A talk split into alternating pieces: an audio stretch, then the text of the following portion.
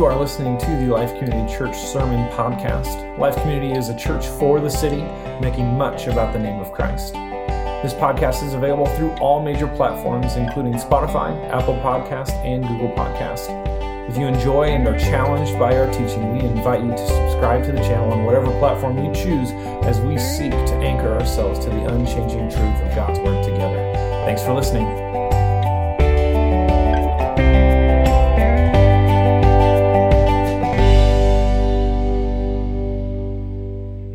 Everybody. Welcome to my quarantine life.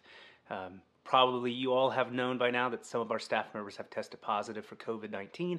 I was one of those. I had mild symptoms. I'm feeling a lot better and should be able to get out of quarantine here uh, by the middle to end of this week.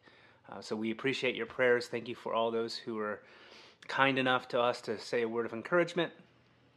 And uh, it seems as though we'll be back in person uh, next Sunday. So look forward to seeing you all then. So if you have your Bibles, go ahead and turn them to the book of James. If you don't, go ahead and find them. We are in James, uh, who is the half brother of Jesus, this letter that he wrote to early believers in Christ uh, in 46, 48 AD, right around that range. Uh, this book is full of practical wisdom that are that is good and useful for our everyday lives. And so let's go ahead and look at this topic of wisdom more in depth today, and we'll go all the way down to verse 13 in chapter 3, and that's where we'll begin. So let's read this together. James 3 13 through 18. Who is wise and understanding among you? By his good conduct, let him show his works in the meekness of wisdom. But if you have bitter jealousy and selfish ambition in your hearts, do not boast and be false to the truth. This is not the wisdom that comes down from above, but is earthly, unspiritual, demonic. For where jealousy and selfish ambition exist, there will be disorder and every vile practice. But the wisdom from above is first pure, then peaceable, gentle, open to reason full of mercy and good fruits, impartial and sincere, and a harvest of righteousness is sown in peace by those who make peace. Would you pray with me? Father, we just come before you today humbly, um, just coming under your word, asking for wisdom and conviction in our hearts. Lord, guide us to your truth. I pray over everyone who's gathered around these screens today, whether it's in this moment or in the next few hours. Uh, Lord, that you would bring a semblance of unity into our hearts, that you would, you would take this church that is scattered, Lord, and that you would make us one. And God, just guide our time together. And we pray this boldly through the name of Jesus Christ our Lord. Amen. Now, A.W. Tozer once wrote that the wisest person in the world is the person who knows most about God. And that's where James heads today, this ideal of, of wisdom. And he compares these two different types of wisdom wisdom that is from the earth and wisdom that is from the heaven. Wisdom that is found here in this world and wisdom that descends to us from heaven. The Bible is full of communication about the topic of wisdom. We can look in the book, of Proverbs and find wonderful proverbs that, that mention the idea of wisdom and the cause of wisdom and the reason for wisdom. If we look in Proverbs chapter 4, Proverbs 4 7 says, Wisdom is supreme, so get wisdom. And whatever else you get, get understanding. The NIV translation says it this way The beginning of wisdom is this get wisdom, though it costs you all you have, get understanding. In Proverbs 9, verse 10, it says that the fear of the Lord is the beginning of wisdom, and the knowledge of the Holy One is insight. The acquisition of wisdom is of the highest importance to God, and how we get it and where we get it from matters. James, earlier in this book, says, If any of you lack wisdom, seek it, and it'll be given to you. James writes loving words of reproof and concern to these early Christians. Earlier in this book, we, we remember we've talked about having a, a faith that works, faith that has action, that has results in our behaviors and our attitudes, faith and works, that faith without works is dead. And that very same concern James brings into the topic of the tongue that we talked about last week that we are to control and bridle the tongue, that we can't confess blessings and curses by the same mouth. It ought not to be so, says James. So, just like faith without works is dead, faith that doesn't control its tongue is dead as well. And James then launches into this new topic of wisdom. And essentially, he's saying the same thing faith that doesn't practice the right wisdom is, in fact, dead as well. If you were going to invest your money in retirement, you would seek somebody who had a lot of wisdom in the area of finance and investment. You wouldn't find somebody who is an expert in model trains. You would have an expectation. And the same expectation can be had of believers that we have the right wisdom about us. James begins by saying, Who is wise among you? By his good conduct, let him show his works in the meekness of wisdom. Simply put, James is saying, If you are wise, then live like it. If you are wise, show it. You know, we all know people who just have an incredible intellectual acumen. They're just bright people. But what James is saying is that wisdom isn't mere knowledge. Wisdom is the knowledge to live rightly, to live good. We, you know, we said this earlier in this series that, that knowledge is the ability to take things apart, but wisdom is the ability to put those things back together. And James is saying is that our wisdom ought to be lived out in a certain way. It should be shown by our good conduct, that our works, our work should be informed by the meekness of our wisdom. And what he is saying is that is that in a sense we should not be overly impressed with our own self-importance. Our own self importance. That the wise one is the one who has the ability to take knowledge and live rightly for the benefit of others and not themselves. And this ability to not think of oneself to be selfless is the exact opposite of what James says that the world of the, the, the wisdom of the world is. James says this But if you have bitter jealousy and selfish ambition in your hearts, do not boast and be false to the truth. To say that I'm a believer, but yet hold bitter jealousy and selfish ambition in my heart is false to the truth. It is false to the truth of Christ, who willingly, sacrificially gave himself up as a ransom for you, you and I the ideas of selfish ambition and bitter jealousy are incompatible to those who are the children of God. Incompatible. When we think of this term bitter, we think of acidic or pungent or, or biting. It's somebody who's so jealous of something that it's almost become poison in their own lives. There's a, there's a tale of, of two people who lived in an ancient civilization and these people were envious of one another, and they both were given the opportunity to ask the king for one favor. And the king granted him this favor on one condition that their rival would have twice as much of what they've asked for.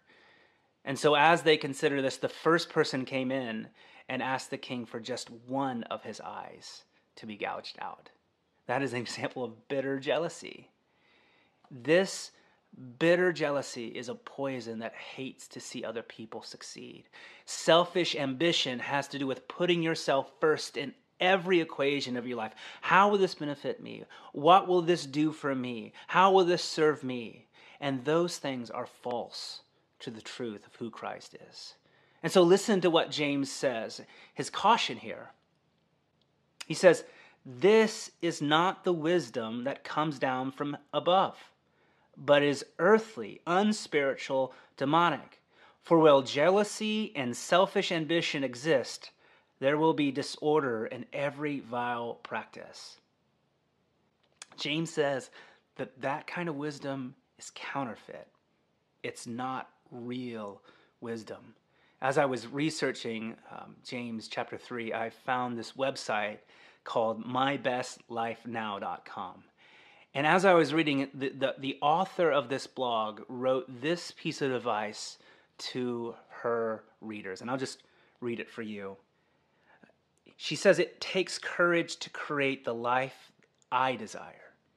As I explore and honor what I ultimately want for myself, I find that means breaking some old habits and making life changes. Those changes may include walking away from friendships and other relationships that no longer support my growth and my goals. And isn't this sort of the wisdom of the Western culture at its core?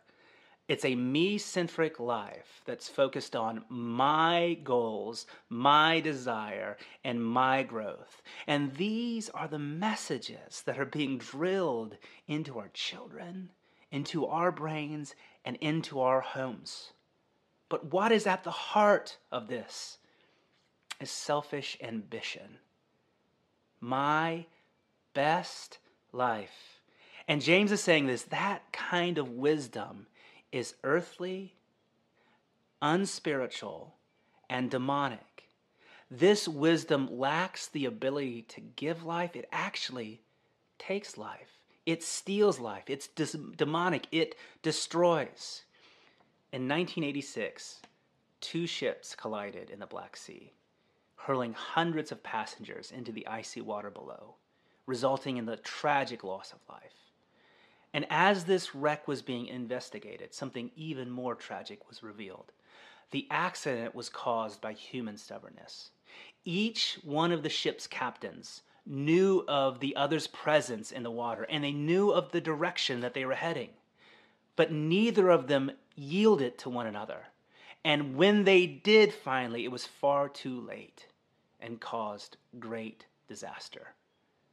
James says that greater havoc and loss can be created in human relationships and human relationships for the same reason. You know, we prefer to blame all of our, our problems and issues on religious and political differences. But James is saying that the root of the problem is bitter envy and self seeking in our hearts. And so, what is the solution? What is the solution to keep selfish ambition from turning into major disasters into our lives? Well, James writes it here. He says, But the wisdom from above is first pure, then peaceable, gentile, open to reason, full of mercy and good works, impartial and sincere, and a harvest of righteousness is sown in peace by those who make peace we should draw from the wisdom that comes from above. Wisdom that is pure, then peaceable, gentle, open to reason, full of mercy and good fruits, impartial and sincere. When we embrace that wisdom from above, that is the beginning of harmony, not havoc in our lives. I think that the way that James describes wisdom from above should cause us to question our own lives. Is that how people experience me? Does the wisdom that I possess produce that kind of person? Am I pure, then peaceable, gentile, full of mercy, open to reason, good fruits, impartial and sincere? As one in faith, we believe that God not only demonstrated this sort of wisdom as he walked on the earth, but in his death and in his resurrection. And it is by faith, by faith, that we are counted children of God. And as the faithful, God so loved us that he gave us the gift of the Holy Spirit. And as one who possesses the Spirit of God by faith, we also possess his wisdom. And just like we are to grow in our Christ likeness, in our attitudes, in our behavior, in our action by dying to self and taking up our cross, we are to renew our wisdom by His wisdom as we walk faithfully with Him. So, in this season of adversity, and tension, a season that has revealed more of who we are because of its hardship. Can we say that we've leaned into a wisdom that has produced purity, peace, gentleness, open to reason? Can we say that about ourselves? Or have we leaned into our own wisdom that has produced fear and division and strife and defensiveness and obstinance?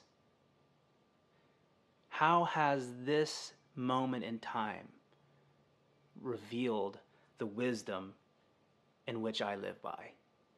We need to remember that James says, a harvest of righteousness is sown in peace by those who make peace. You know, we've talked a lot about this idea of peace, keeping our peace and making peace.